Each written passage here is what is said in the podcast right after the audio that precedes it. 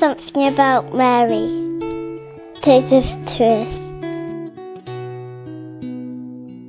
Uh, my name is Douglas. I'm from Ireland, and I used to be an alcoholic, but a lady and uh, Mary, Mother of St. Peter, I keep praying to them, and they help me to get off my drink. And I've lost my toes, one of my toes, and I'm trying to get my legs better.